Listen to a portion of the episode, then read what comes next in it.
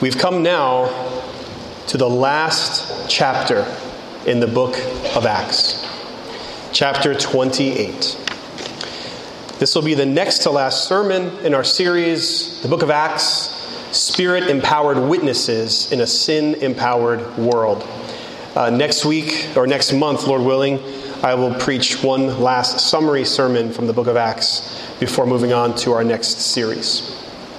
Acts chapter 28, today we'll consider the entire chapter, but we'll begin, for sake of time, by zooming into verses 11 to 14. Acts 28, beginning in verse 11. The Word of God says this. After 3 months, we set sail in a ship that had wintered in the island, a ship of Alexandria with the twin gods as a figurehead. Putting in at Syracuse, we stayed there for 3 days. And from there, we made a circuit and arrived at Regium. And after 1 day, a south wind sprang up, and on the 2nd day, we came to Puteoli. There, we found brothers, and were invited to stay with them for 7 days. And so, we came to Rome. Let's ask God's blessing on His Word. Our God and Father, we ask now that you would pour out your Holy Spirit to convict us of our sins, to remind us of the hope we have in Christ, to instruct us in your ways, and to glorify the Lord Jesus. In His name we pray. Amen. I don't know about you, but years ago I muted my GPS system. So I don't know what they're saying in the background when I arrive, but I do remember that at one point, when you came to your destination, it would declare, "You've arrived. You've arrived." And now after the last few months of us coming to God's Word and examining the Apostle Paul, who a few chapters ago I said, I must go to Jerusalem and then to Rome. And we have seen all the twists and the turns in him getting there. We finally come to Acts 28, verse 14, where it says, "And so we came to Rome." Paul finally reached his destination. GPS is a very good thing to have. In some ways, it's probably made us a little more geographically unaware because we just plug things in and wind up going to our destination.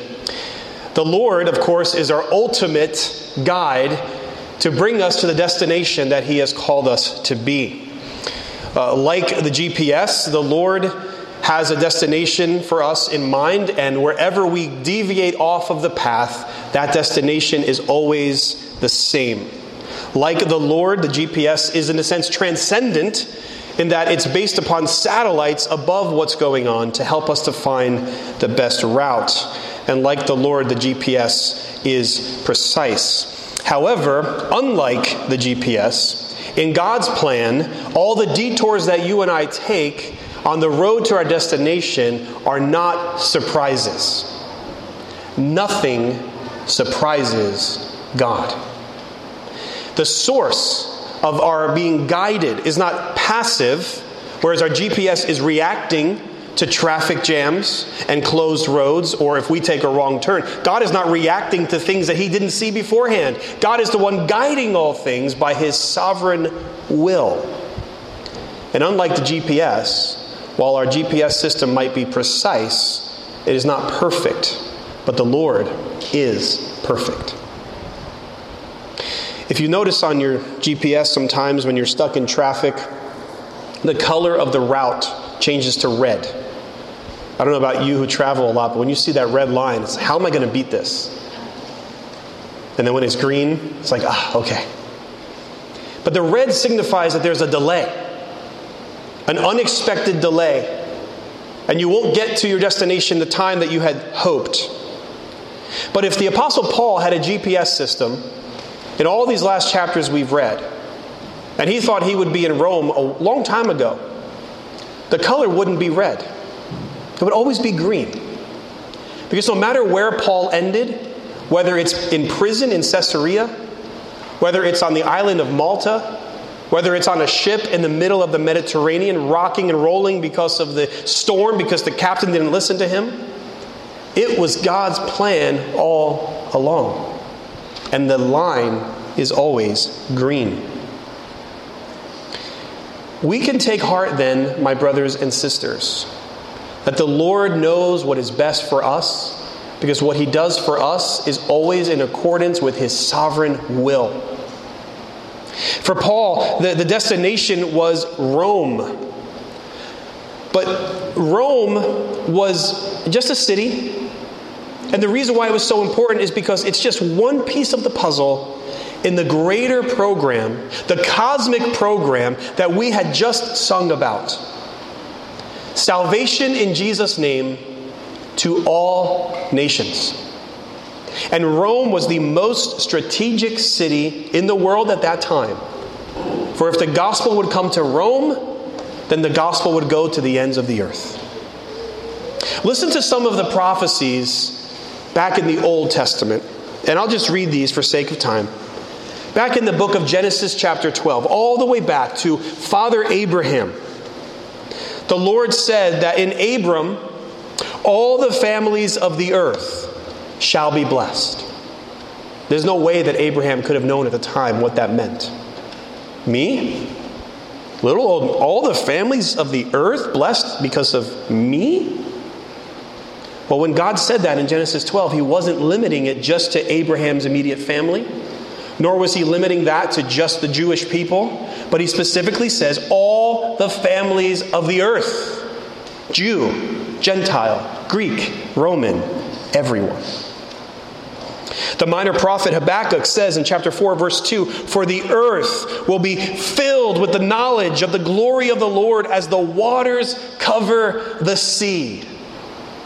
It is God's will that the whole earth would know the truth. In Isaiah 49, God says that He will make Israel a light for the nations, that His salvation may reach the end of the earth. Every time the Old Testament says the phrase, the nations, it's talking about non-Jewish people, the heathens, the pagans, the Ninevites, the Jebusites, those people that would even come against God's people. God had in mind for all nations salvation. And you and I get to be a part of that. In Psalm 2, the Lord said to me, "You are my son. Today I have begotten you. Ask of me, and I will make the nations your heritage and the ends of the earth your possession." Psalm 67, verse 5, the psalmist declares, "Let the people praise you, O God. Let all the peoples praise you." And then in the New Testament, Jesus said, "This gospel of the kingdom will be proclaimed throughout the whole world as a testimony to all nations, and then the end will come." Have you ever thought how amazing it is that we sit here 2,000 years later in North Arlington, New Jersey, proclaiming glory to a Jewish carpenter who died on a cross and 3 days later rose again? Why is that? Because God has orchestrated all of history to bring the gospel to every creature. And even in this very room right now, there are men and women who are made in the image of God from different backgrounds, different ethnicities, different places of origin. And what binds us together but that marvelous truth that God is our salvation. And that's why Jesus said, and we read this earlier before the second song, to His disciples to go into all the world and preach the gospel to every creature, to all nations, and baptize them in the name of the Father, Son, and the Holy Spirit. And then if you'll turn with me to Acts chapter 1, the very beginning chapter of the book that we're reading now, Acts chapter 1. This is where it all begins in our story as we come to a conclusion. Jesus is, right before His ascension, meeting with His disciples. And in verse 8 and 9 of Acts 1, He says to them, "But you will receive power when the Holy Spirit has come upon you. And you will be my witnesses in Jerusalem and in all Judea and in Samaria and to the end of the earth." And when He had said these things, as they were looking up, He was lifted up, and a cloud took Him out of their sight. That's as if Jesus said to us, you will be my witnesses in North Arlington and in Hudson County. Actually, we're in Bergen County now. Bergen County and New Jersey and America and the ends of the earth. The power of the gospel is to go forth to every corner of this world.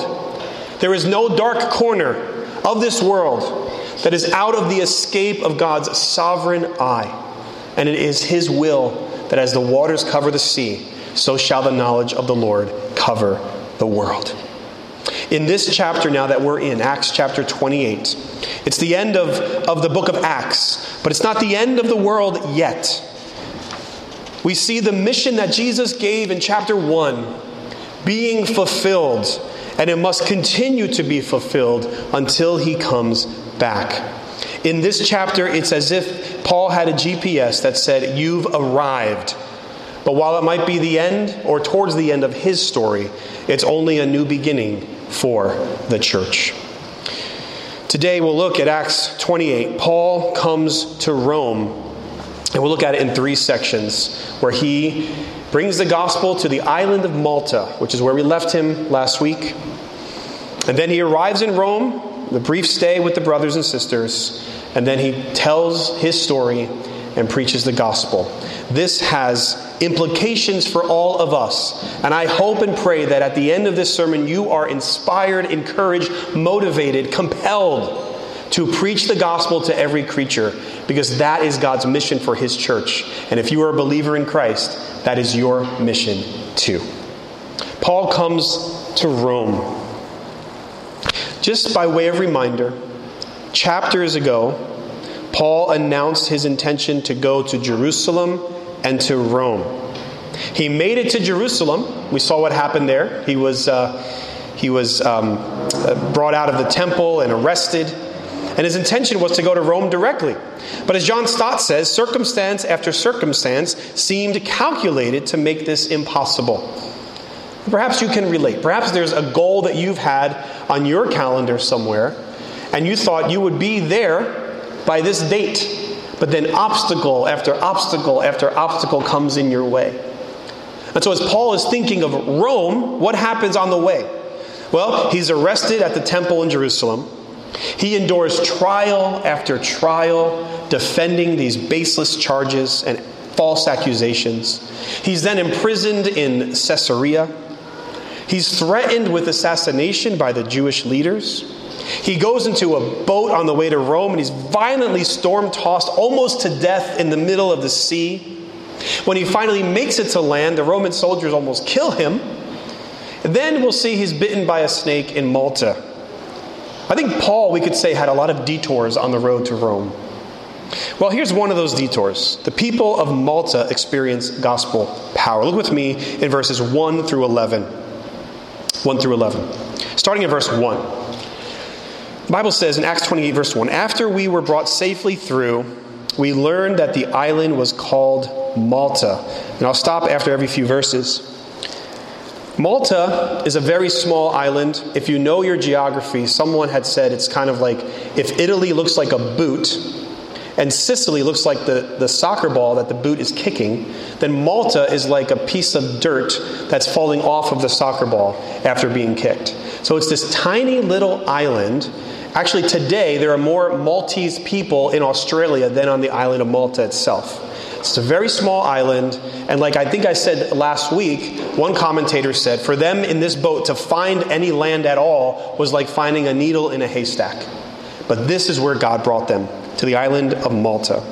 Malta in Greek actually means safe harbor or safe refuge. And isn't it interesting how God just kind of shows us this all along? In the midst of the storms of life, in the midst of the detours, in the midst of the unexpected challenges, God will always provide for us a refuge. This was the Lord's refuge. Verse 2. The native people showed us unusual kindness, for they kindled a fire and welcomed us all, because it had begun to rain and was cold. It's easy to skip over that verse, but this is more evidence of God's loving providence to His people. Luke makes it clear. He says unusual kindness. Why is that unusual? Because 2,000 years ago, If a ship were to come into an island, wrecked as it were, the first thing the islanders would do would be to loot the ship. Kill all the passengers and take their stuff. That was the common thing to do back then. But Luke says something unusual is happening here. These native people, which he uses a word for barbarian, he doesn't mean uncivilized. He simply uses that word to mean they don't speak our language. They're native.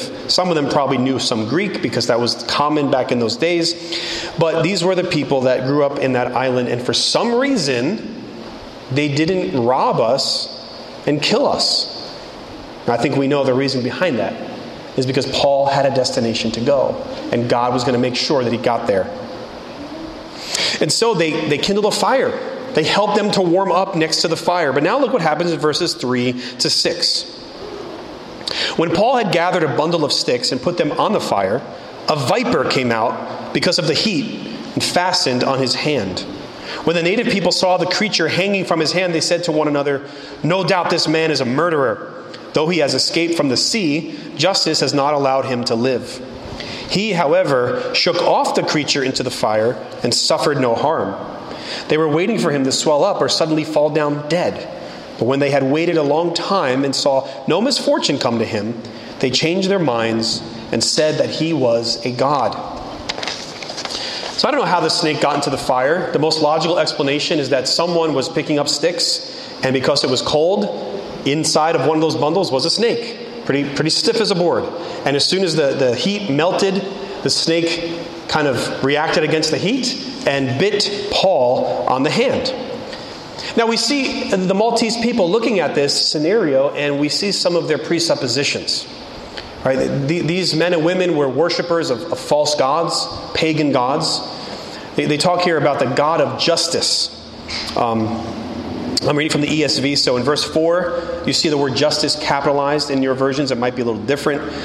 But that is a goddess who was known to be the daughter of Zeus and Themis, who was an avenger against people who did wrong. So in the Maltese mind, Paul was a criminal. He was shipwrecked and deserved it because he was bad, but somehow he survived the shipwreck, and so now the snake is going to kill him. That's what's in their mind. And just understand this for a moment, because Paul's the same one who wrote Romans 1 and 2.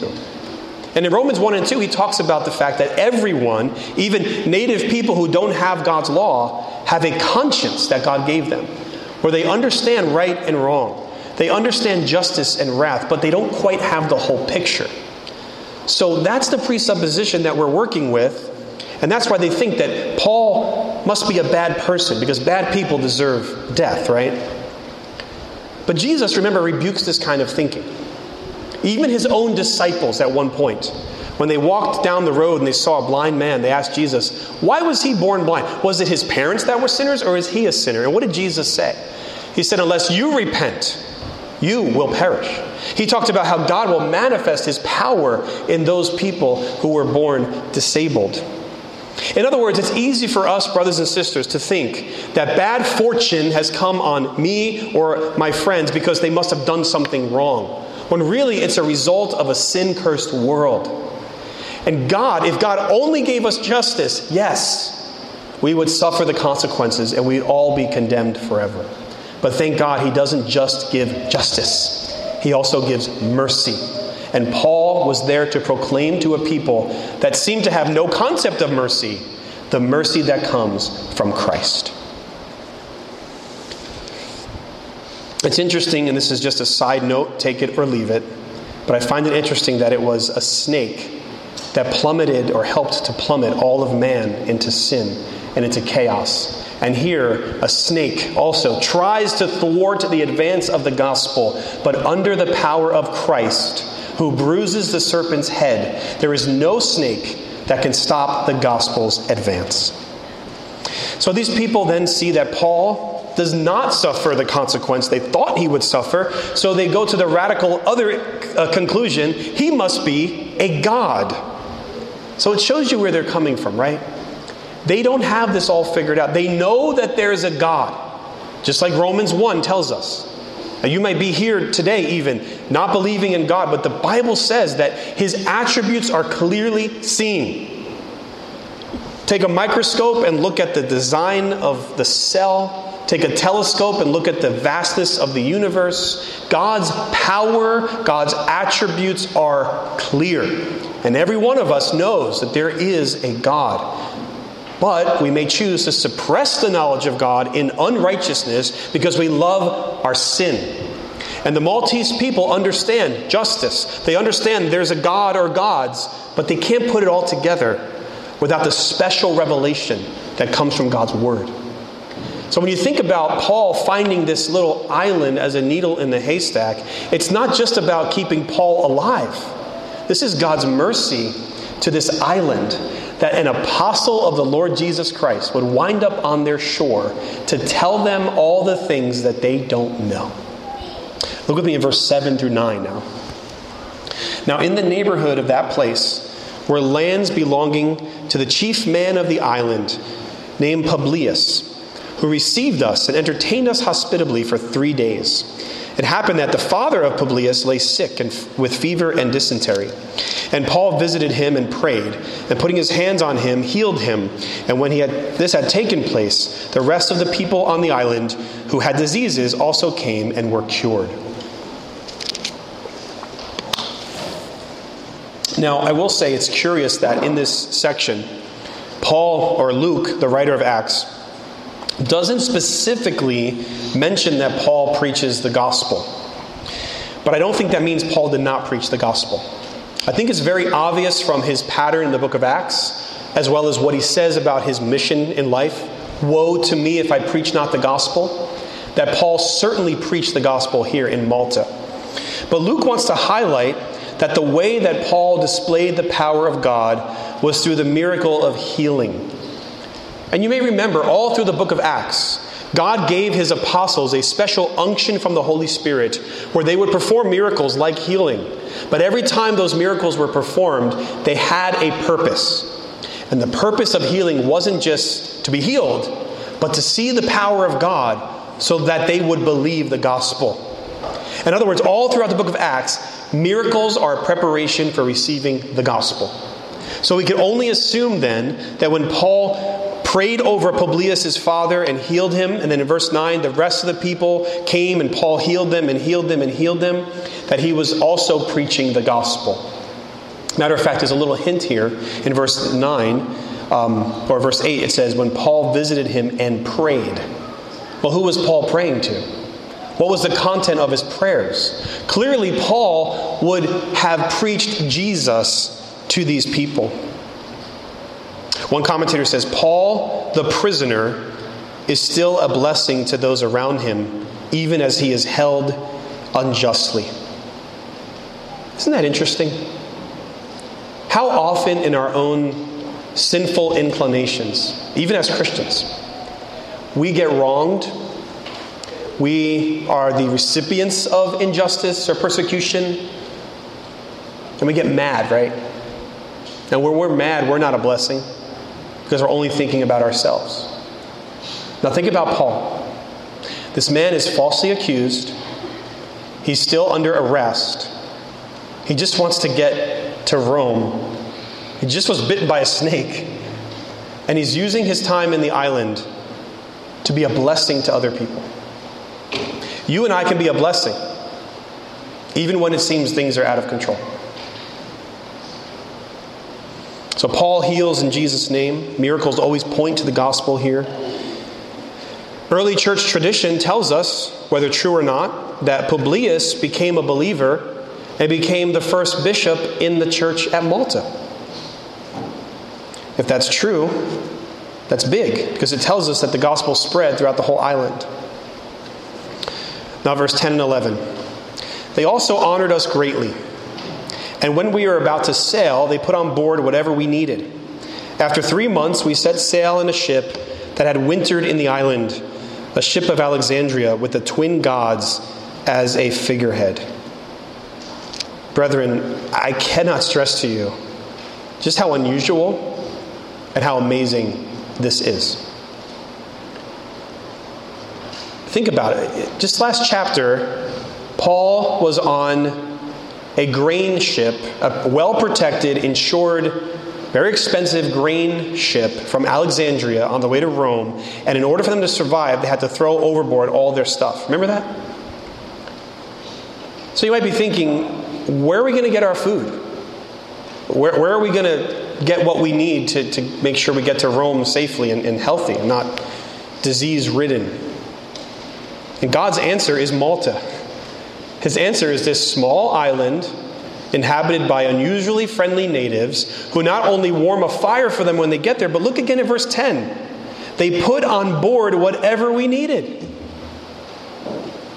Now, why is that? It's because whatever the Maltese people had wasn't ultimately theirs. It's God's. Everything in this world belongs to God. Every penny in our pocket belongs to God.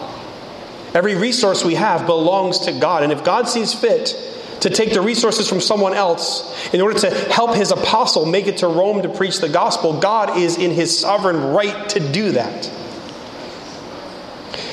And in an almost ironic twist, he does it by putting them on a boat, another Egyptian boat from Alexandria, that had in the very front of the boat two images of the twin gods. It says in verse 11, the twin gods as a figurehead. These twin brothers, also sons of Zeus. They are called Castor and Pollux, known to the pagans, get this, known to the pagans as savior gods. Do you see the irony in that? That means that when Paul gets to Rome, he's arriving on a ship with these two false gods who the people believe are saviors. But the truth is, he's the one who's going to preach the true Savior to the people. You can't make this stuff up. This is as if God is saying, I'm in control even of your false gods. And I will use what I will to make sure that my ends are complete. And if the end of God's will is the gospel to Rome, he'll use a pagan ship to do it. God ordains the ends and the means, and he is Lord of all. And so now we come to this. Paul arrives in Rome. After all of those twists and turns, finally, he comes to Rome. Verse 12 to 14. Putting in at Syracuse, we stayed there for 3 days. And from there we made a circuit and arrived at Regium.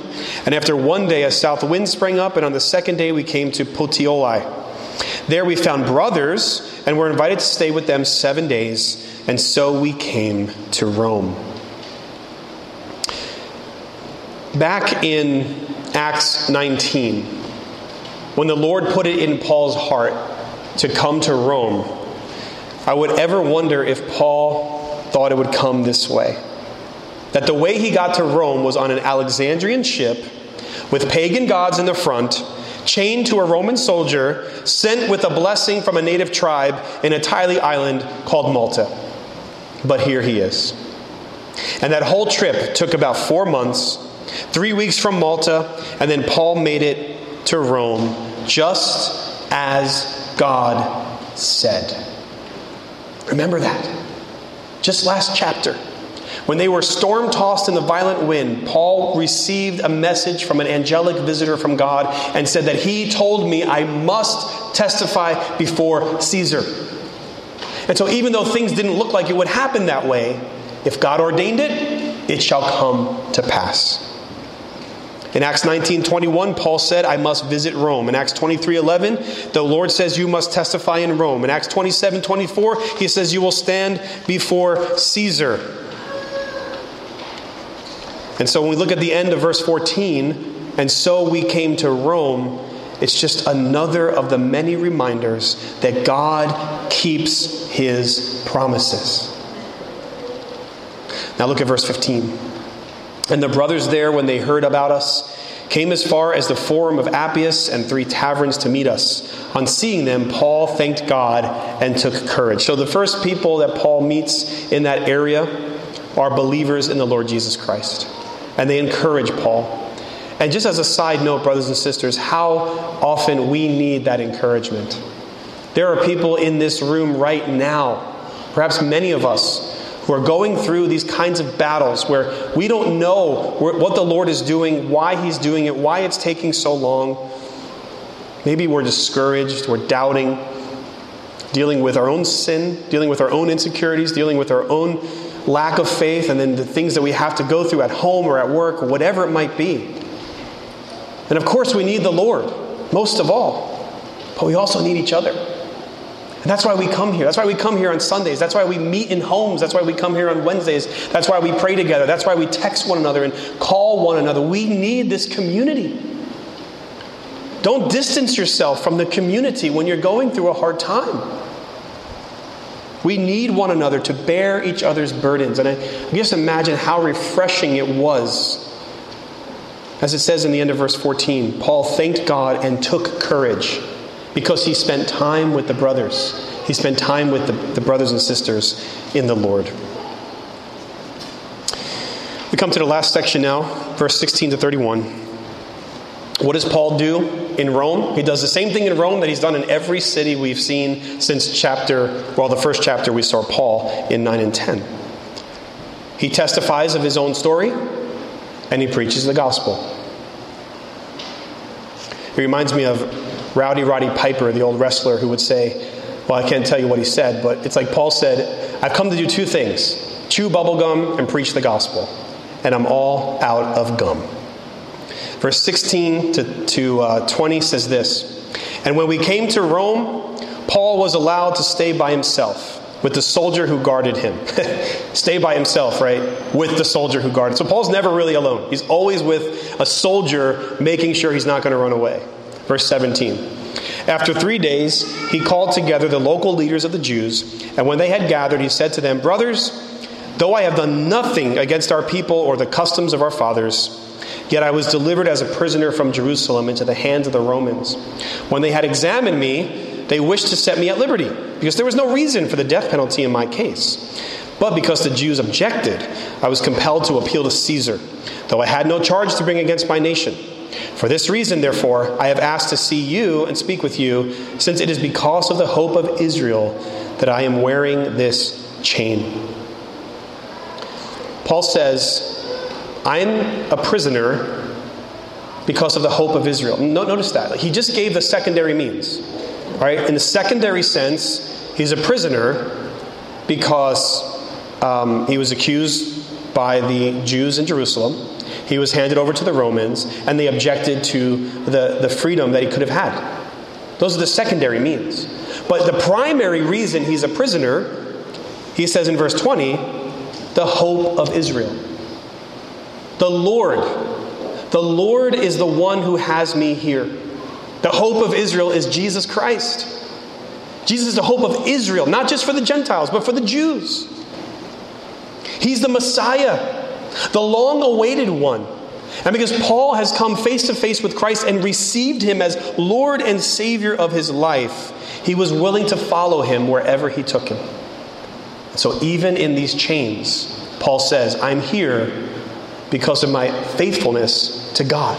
I'm here because of my allegiance to the God of your father. He's talking to the Jews. The God of your fathers, the God of Abraham, Isaac, and Jacob, has me here because he has sent his son to be our Messiah. So verse 21, and they said to him, we have received no letters from Judea about you, and none of the brothers coming here has reported or spoken any evil about you. But we desire to hear from you what your views are, for with regard to this sect, we know that everywhere it is spoken against. So Paul, he comes to Rome not having the same reputation he had in Jerusalem. In Jerusalem, they were waiting for him, right, because they were charging him with blasphemy.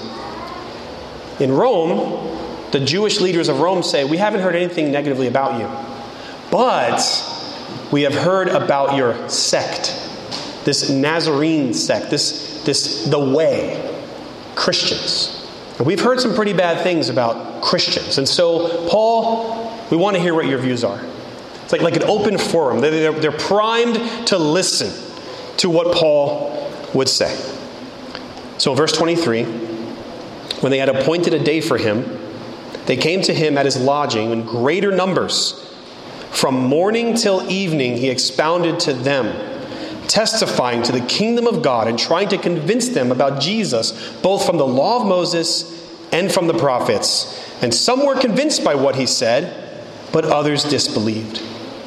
See, Paul is in his wheelhouse. This is where he wants to be. He's got a captive audience who literally said to him just a few days ago, we want to hear what you have to say.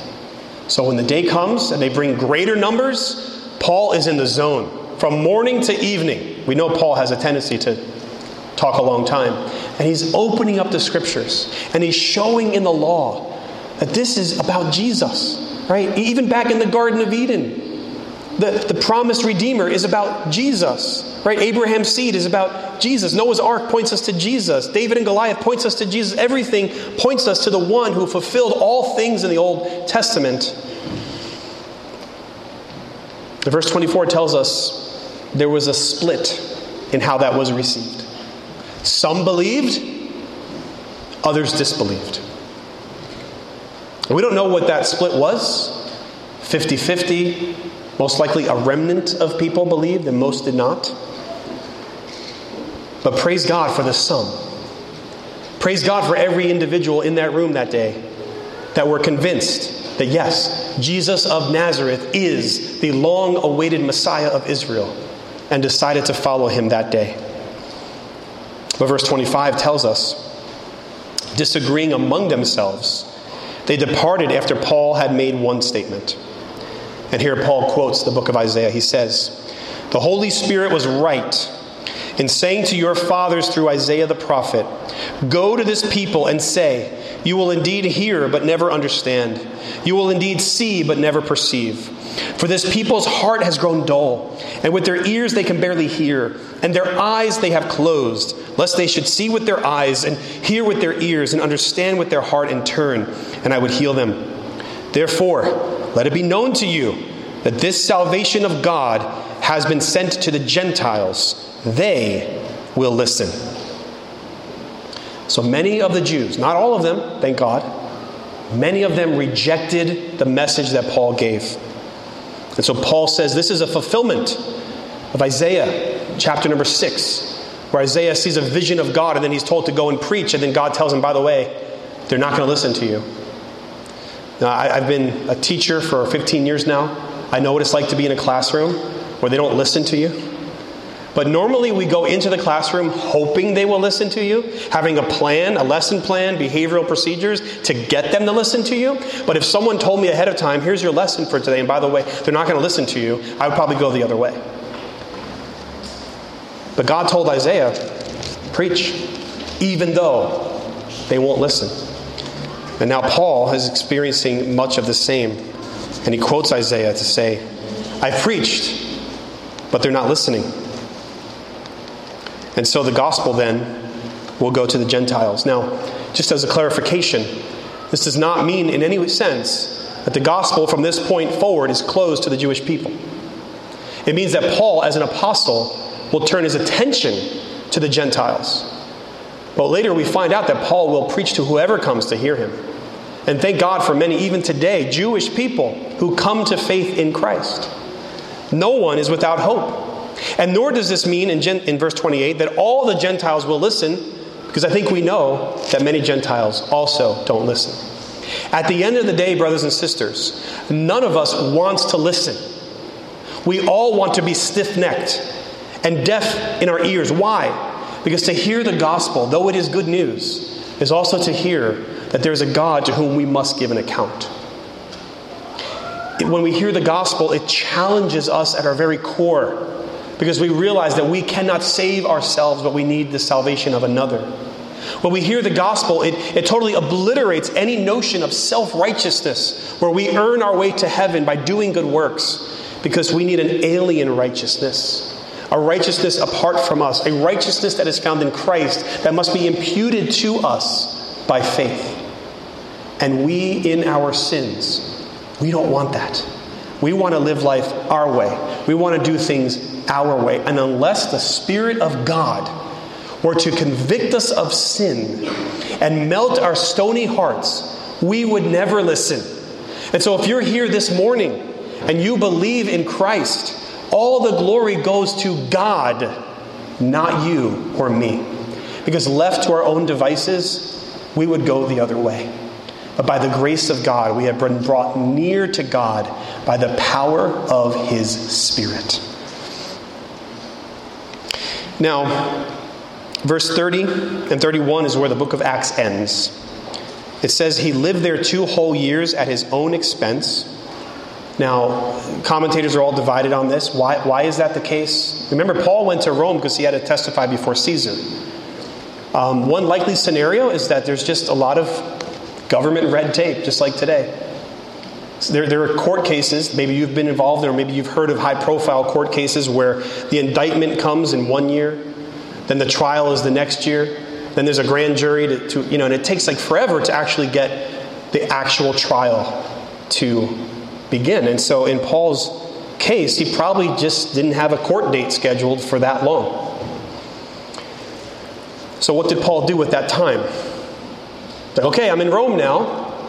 I'm imprisoned. Got a Roman soldier watching me, waiting for my day to testify before Caesar. And what do you think Paul's going to do? Come on. He's going to preach the gospel. Look what it says in verse 30. He lived there 2 whole years at his own expense and welcomed all who came to him, proclaiming the kingdom of God and teaching about the Lord Jesus Christ with all boldness and without hindrance. And thus ends the book of Acts. Some have suggested that the book of Acts ends sort of anticlimactically here. Kind of on a cliffhanger. We're like, well, what's next? And we don't know. We know that Paul eventually does die. There's speculation that he finally meets with Caesar. He is set free for a while, has a few more years, then he gets arrested again, and then he dies under Nero. He knows he's at the end of his life when he writes the epistles to Timothy. We don't know exactly what that time frame looks like, but here's what we do know. We know that he spent those 2 years doing what he lived and breathed, which is preaching the gospel. We know that because he preached the gospel, despite how many people said no, there were many who said yes. And because the Lord chose to send him to Rome, the world's capital, this is the way that Jesus' prophecy in Acts 1 would be fulfilled. Because what we've been seeing, brothers and sisters, over the past 2-3 years is everything he said about the gospel going forth in Jerusalem, in Judea, in Samaria, and now the ends of the earth are coming to pass. Because everything Jesus says is true. While Paul was in Rome, he wrote the letters of Ephesians, Philippians, Colossians, Philemon. Paul was pretty productive as he was waiting on his court date. But if you want to know your history, I am a history teacher, so maybe I'm biased. And it's one thing to know American history, but brothers and sisters, you have a legacy. And this is your history. How the gospel came to your culture, how the gospel came to you, all finds its root here, where Jesus told his disciples, you will be my witnesses to the ends of the earth.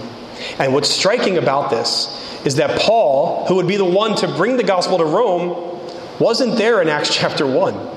He wasn't among the disciples to whom Jesus gave this commission originally. Paul was busy persecuting Christians. So God is the God of the unexpected. That God would use Paul, of all people, to bring the gospel to Rome. And because the gospel went to Rome, the most advanced city, bringing the most messages to the world, all of Europe, Northern Africa, parts of Asia, and then eventually years later, the New World, where we find ourselves here, would be covered with the gospel. And so I don't know exactly why the book of Acts just sort of abruptly ends here, but there are 3 things I can draw from Luke's open-ended conclusion. Number 1, Christ's proclamation was realized. The gospel indeed went to the ends of the earth, all creatures, Jew and Gentile. Number 2, the mission of the church cannot be stopped. If God has called his people to go to the ends of the earth and the gates of hell will not prevail, the gates of hell will not prevail. And thirdly, we must take up the mantle. The work has continued since then and must continue until Christ comes back. I think that's why there's one church planting network you're probably familiar with, Acts 29. They're called Acts 29 because they feel that they're fulfilling where the Bible left off in Acts 28. And so the application for us this morning, brothers and sisters, is this. Just as the gospel to all nations was the mission of the early church and Paul, so it must be our mission. And I know that's not rocket science. I know that we've said this and we've beat this drum before, but my, how we often deviate from this path. We're so locked into our day-to-day that we forget that God has you here as one piece of the puzzle to bring the gospel to every nation. God used this unexpected combination.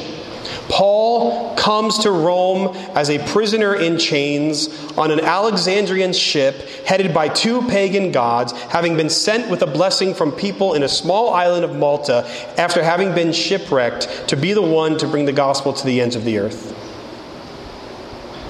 And you say, but why would God allow Paul to arrive to Rome as a prisoner? How does that show God's power? Shouldn't he arrive as a conqueror? But in God's wisdom, think about this. Paul would remain in Rome for 2 years preaching the gospel. How was Paul allowed to do this without fearing for his life? Because there was a Roman soldier next to him. That Roman soldier could be seen as an oppressor, but really, he was Paul's protector. Isn't that the wisdom of God? Have you thought about the things that God is doing in your life that you just want to get rid of that actually got put there for a reason? The Jews wanted to kill Paul, remember that? The reason Paul had to go back to Caesar and not Jerusalem is because on the way he would be killed. So Caesar, or the governor, sends him to Caesar with an entourage of protectors. Truly, I tell you, the gates of hell cannot prevail against the mission of Christ in this world.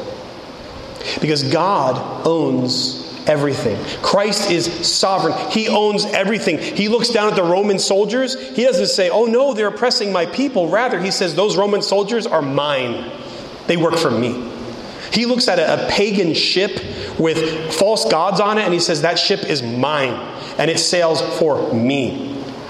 He looks at a small island of Malta that most people don't even know exists. And God says, that island is for me, and I will use it for my purposes. Do you see this now? It's not incidental. These are not just small details. That Paul was brought to Rome with the aid of a pagan ship adorned with a pagan god, sent by a pagan tribe, protected by pagan soldiers. This is to show that every tribe, every culture remains under the sovereign authority of the only King, our Lord Jesus Christ. And from these very tribes and cultures, he is saving people for the glory of his name. No wisdom, no insight, no plan can succeed against the Lord. So 2 truths for you and me to take away from 1, obey the Lord, and 2, trust the Lord. 1, obey the Lord, because the mission is ongoing. Acts ends here, giving us just the beginning of how the gospel comes to the ends of the earth. And you and I, if we're believers in Christ, we must now go and continue to do the same thing. What Paul started, we continue. Consider the small thing. God may not necessarily call you to be a missionary somewhere else, but are you preaching the gospel? Am I preaching the gospel to the people that God put in our lives? You never know. You probably heard the story of D.L. Moody. This man was a powerful evangelist. May not agree with all of his theology, but the Lord certainly used him for many, many good things. And Moody came to faith because he wound up in the Sunday school of a man named Edward Kimball. And Edward Kimball worked up the courage to find Moody as a teenager in a Chicago shoe store and preach Christ to him. And history goes down. We don't know much about Edward Kimball, but we know the impact of D.L. Moody. Not all of us is going to be a D.L. Moody, but we can be an Edward Kimball. Just like Malta was such a small island, it had a huge impact for us today. So even the small things, the neighbor that nobody knows, the coworker that nobody knows, God knows him, God knows her. Are we preaching the gospel to them? Secondly, trust the Lord, because the mission will be accomplished. You know, just this week, I was online, and there's this really weird trend going around. I don't know if you've seen this. It's I just read about it because I want to make sure that I got this right.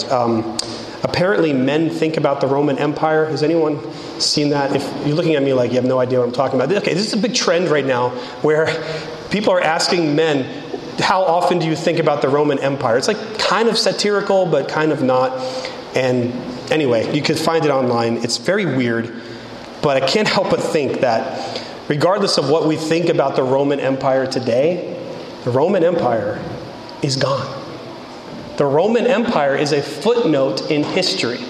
But there is one empire, there is one kingdom that will last forever and ever.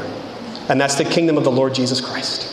And you and I have the opportunity to be the news bearers of this kingdom. Are we taking that seriously? The mission will be accomplished. God will obstruct the devil's purpose. And as we close, if you'll just turn with me to Revelation 7, I want you to see this so that you can know the end from the beginning.